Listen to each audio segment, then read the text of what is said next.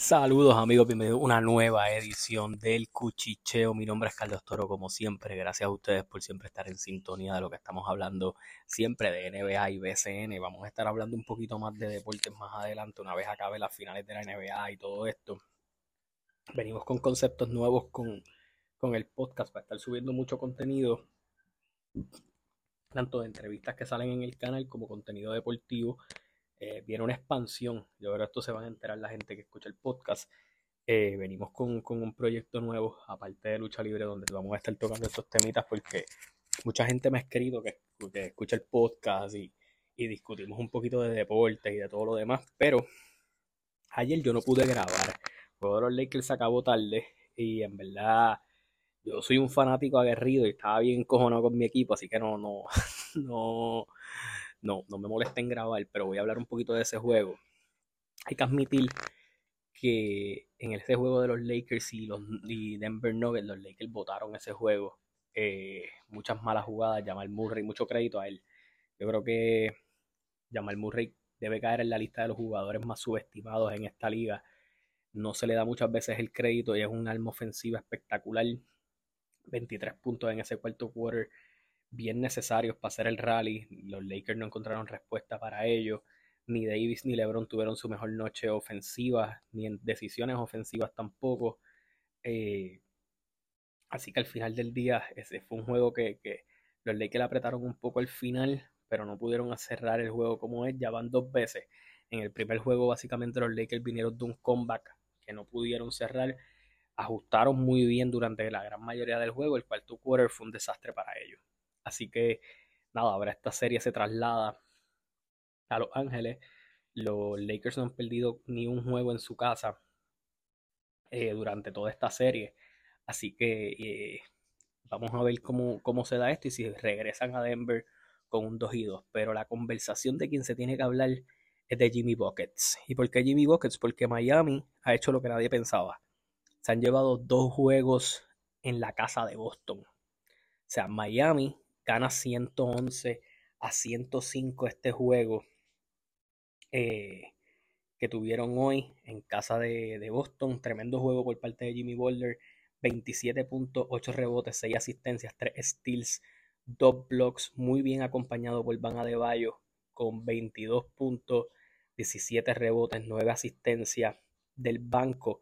Cody Martin con básicamente 25 puntos, Duncan Robinson con 15 puntos. O sea, esto fue un juego donde un Duncan Robinson que había perdido minutos en la rotación y que si mi memoria no me falla no jugó ni en el primer juego de esta serie, entró a, entró a este juego y fue efectivo.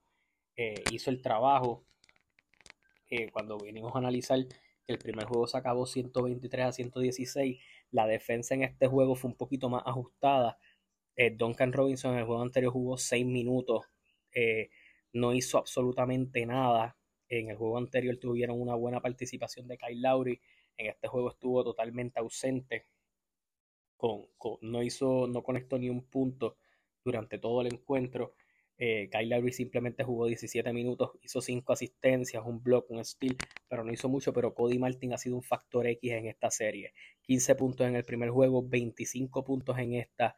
Kevin Love tampoco anotó en este juego, jugó 15 minutos.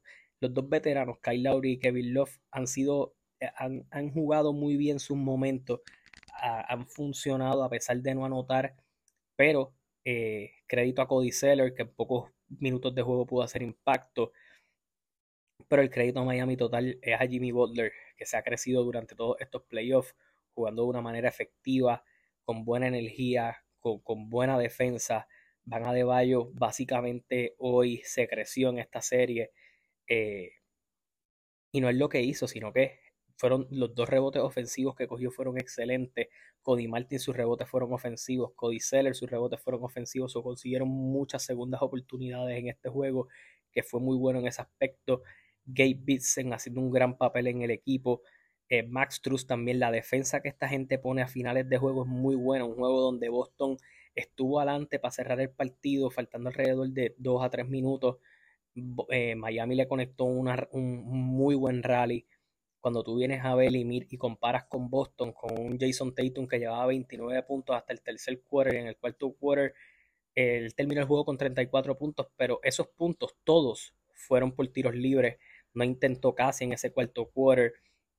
Jalen Brown que tampoco fue, eh, fue factor, tiró 7 de 23, que eso es malísimo para él.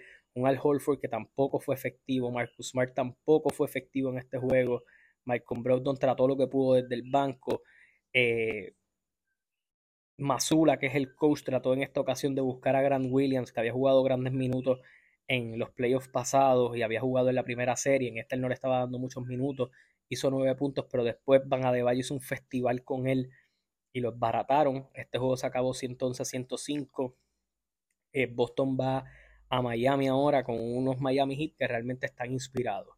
Y, y todo corre a través de Jimmy Butler.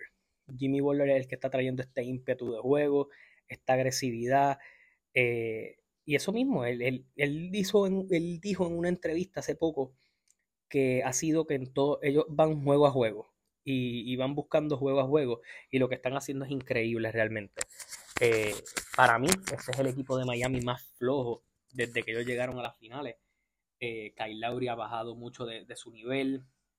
Unos Miami totalmente subestimados a mi entender. Yo tenía a Milwaukee barriéndolos, yo los tenía que probablemente no entraban en el play-in, o sea, no ganaban en el play-in. Y al final del día lo que han hecho es extraordinario. Eh, el mismo Van Adebayo, que había tenido momentos malos en estos playoffs, también ha salido a sacar la cara.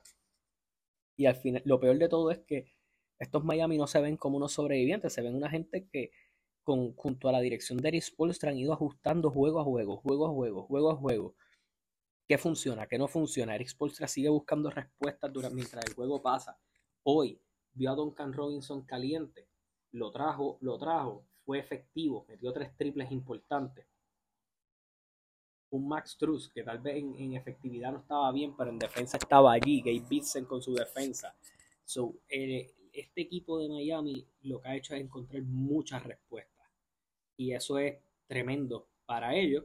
Ahora van a Miami. Eh, serie difícil, se está complicando esta serie para Boston, igual para los Lakers. Si la final fuera los Nuggets y Miami, yo creo que son una serie que nadie esperaba que pasara y sería bien irónico, obviamente por el pique del año pasado cuando Joe Kick le metió el empujón a Marquise Morris y no jugó el gesto de temporada, pero más allá de eso, el factor de que serían dos jugadores que no han ganado campeonatos, uno, unos Denver que aunque han sido número uno han sido subestimados y unos Miami Heat que entraron por el play-in eh, de la forma más difícil posible y están aquí. Así que eh, brutal esto, que el próximo juego que hay. Mañana juegan los Lakers en su casa contra Denver y el domingo sería el tercer juego de esta serie entre Miami y Boston. Vamos a ver qué se termina dando. Eh, esto ha sido totalmente sorpresivo que, que ambas series al día de hoy estén 2 a 2. Eh, vamos a ver qué termina pasando porque creo que ambos equipos que no cuentan con un super personal han podido eh, apretar eh, muy sólidamente en estas series. Así que que Boston le gane a Miami 4 cogidos está bien complicado. Y ganar en Miami también es bien complicado. Yo no estoy dando que esta serie ya Miami la ganó pero básicamente han desmoralizado un poco a Boston cuando en la defensa otros jugadores no pueden ser efectivos y Jason Tatum está básicamente demostrando que en los momentos grandes muchas veces, eh, como dice un jefrán, para el culo no hay yeso y, y a él se le está haciendo frágil la situación. Bueno, vamos a hablar del BCN. En el día de ayer nosotros vimos un gran juego por parte de San Germán y Quebradillas. Benjamín Colón, que fue cambiado por Quebradillas, tuvo un gran juego de 14 puntos y 8 rebotes. San Germán estaba técnicamente sin Moni, eh, sin Moni Rodríguez, sin Jorge Brian Díaz eh, y sin Luis Pelaco Hernández, a 83-82. Eh, Nate Mason metió un canastazo muy importante al final para llevarse esta victoria que obviamente los pone en una muy buena posición. Ellos están en la segunda posición y obviamente no suben más de allí en estos momentos por el gran récord que tiene Pirata. Pero obviamente una victoria moral cuando te faltan varias piezas del equipo. Jojo Walker que está fuera por lesión, que no se ha podido integrar todavía. So, tienes unas piezas que todavía no están allí. Tú tienes a Eddie dirigiendo. So, este equipo todavía de, de San Germán le faltan unas piezas y la profundidad que tienen para sacar victorias es increíble. Así que hay que darle crédito a eso. Bueno, vamos al schedule de hoy. Eh, los cangrejeros de Santurce, con su sexta victoria consecutiva, derrotan a los Mets de Guaynabo 102 a 90. Eh, son el equipo más caliente en estos momentos. Eh, David Stockton se fue con 29 puntos y 3 asistencias. El que lo hereda no lo hurta. Y John Stockton era un gran pasador y David Stockton está haciendo el trabajo. esa dupla de, Stockton y Farid está siendo buena. Ángel Matías haciendo buen trabajo. Tienes Alfonso Plomer. Este equipo de los cangrejeros eh, de, las ediciones que han tenido últimamente, esta es la más que me ha gustado porque creo que han podido integrar piezas que hacen que el equipo funcione. Eh, de la misma manera, tú tienes a los Mets que llevan dos derrotas consecutivas en estos momentos. Eh, Timothy Suárez se fue con 23.8 rebotes, gran trabajo por parte de él, pero no fue suficiente. los Grises de Macao se calentaron, llevan la segunda victoria consecutiva. Este ha sido el peor récord de la liga como tal. Ahora juegan para 8 y 16. En la carretera derrotaron a los gigantes en el Guillermo Angulo, que juegan para 3 y 10. James Ennis, que tuvo un super mal debut con el equipo, hoy mejoró bastante, 26 puntos, 13 rebotes. George Condit por el lado de Carolina se fue con 19 puntos y 14 rebotes. Y nos vamos para el otro jueguito que hubo. Los Piratas se recuperan de la derrota que tuvieron ayer en el back-to-back. Ahora derrotan a los Capitanes de Arecibo eh, ahora los Piratas juegan para récord de 17 y 6. Gran juego de Isaiah Piñeiro, con solo en 18 minutos hizo 15 puntos, tirando para 66%, 3 rebotes. Eh, esta pieza le hacía falta a ellos y qué bueno tenerlo de vuelta. Eh, de la misma manera, la serie entre, entre ambos hasta el momento, entre Quebradilla y Capitanes, está 4 y 1. Lo han dominado durante toda la temporada. Hassan Whiteside se fue con 24 puntos y 15 rebotes, mientras Paris Bass se fue con 22 puntos y 8 rebotes.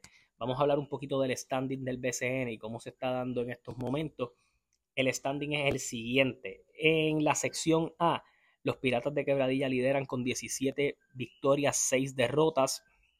Por el lado de los Atléticos, 15 eh, victorias, 8 derrotas. Por el lado de los Capitanes en la tercera posición con 13 victorias, 11 derrotas por el lado de los, de los indios de Mayagüez, 10 victorias y 15 derrotas. Eh, los Leones de Ponce en la quinta posición con 8 y 15.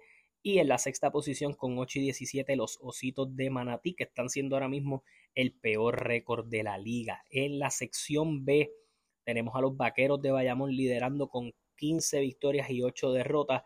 Técnicamente tienen el mismo récord que los Atléticos, que están número 2 en la sección A. En la posición número 2, los cangrejeros de Santurce, que llevan 6 victorias al hilo eh, con 14 y 10. Los vaqueros tienen que apretar porque los, cangrejeros pudieran llevarse el liderato de aquí, de, la sección de ellos, si los vaqueros conectaran eh, varias derrotas. Eh, esta temporada ha sido un poco inconsistente para ellos, a pesar de estar liderando su sección por el otro lado, los gigantes de Carolina bajan a la tercera posición con 13 victorias y 10 derrotas. Los Mets de Guaynabo juegan para 12 y 12 en la cuarta posición. En la quinta posición, los Cariduros de Fajardo con 10 y 15 y los Grises de Humacao con 8 y 16. Ese es el standing al momento de hoy. Eh, datitos importantes aquí. Los Piratas siguen liderando el BCN con 17 victorias. Los Cangrejeros suben al segundo lugar y se acercan a la primera con 6 victorias al hilo. Los Grises llevan 2 victorias al hilo. Los Capitanes llevan 2 derrotas consecutivas. Y los Mets regresan a jugar para 500. Así que eso es lo que está pasando. Mañana, mañana vamos a hablar de otro temita. ¿Por qué?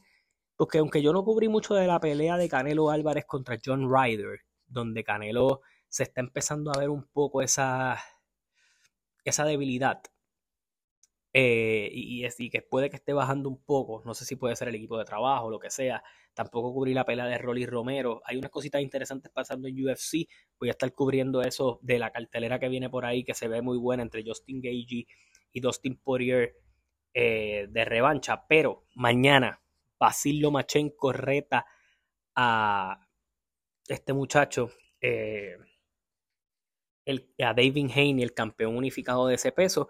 Pelea bien interesante, ¿por qué? Porque esta es la prueba de fuego para Basil Lomachenko si realmente está todavía al nivel. Es una gran prueba para, para David Haney si realmente es una superestrella en el boxeo. eh, a partir de esta victoria pudieran abrirse muchos desafíos como volver a retar, como enfrentarse a Shakur Stevenson o enfrentarse a Gervonta Davis que pudiera buscar llevarse eh, todo el oro de la 135. Así que unas pelas bien interesantes de lo que pueda pasar de esta de Basil Lomachenko contra David Haney. Así que hay que estar pendientes. Yo los invito a que me sigan en todas mis redes sociales. Me sigues como Carlos Toro, tanto en Facebook, Instagram y YouTube. De la misma manera, también tenemos nuestro Patreon eh, donde me consigas como Carlos Toro también. Allí estamos subiendo contenido básicamente cuatro veces por semana. Lo empezamos hoy, así que vamos a seguir añadiendo contenido allí y próximamente lo que vamos a estar haciendo es que vamos a estar haciendo una página exclusiva para este tipo de contenido deportivo que se va a llamar City Sports. Los va a poder conseguir en Instagram y en Facebook. Eh, eh, también a nuestro YouTube específico para que entonces usted pueda escuchar estos episodios podcast también en formato de YouTube. Así que nada, Gracias por el apoyo siempre. Hasta la próxima. Se cuidan. Nos vemos. Gracias por el apoyo.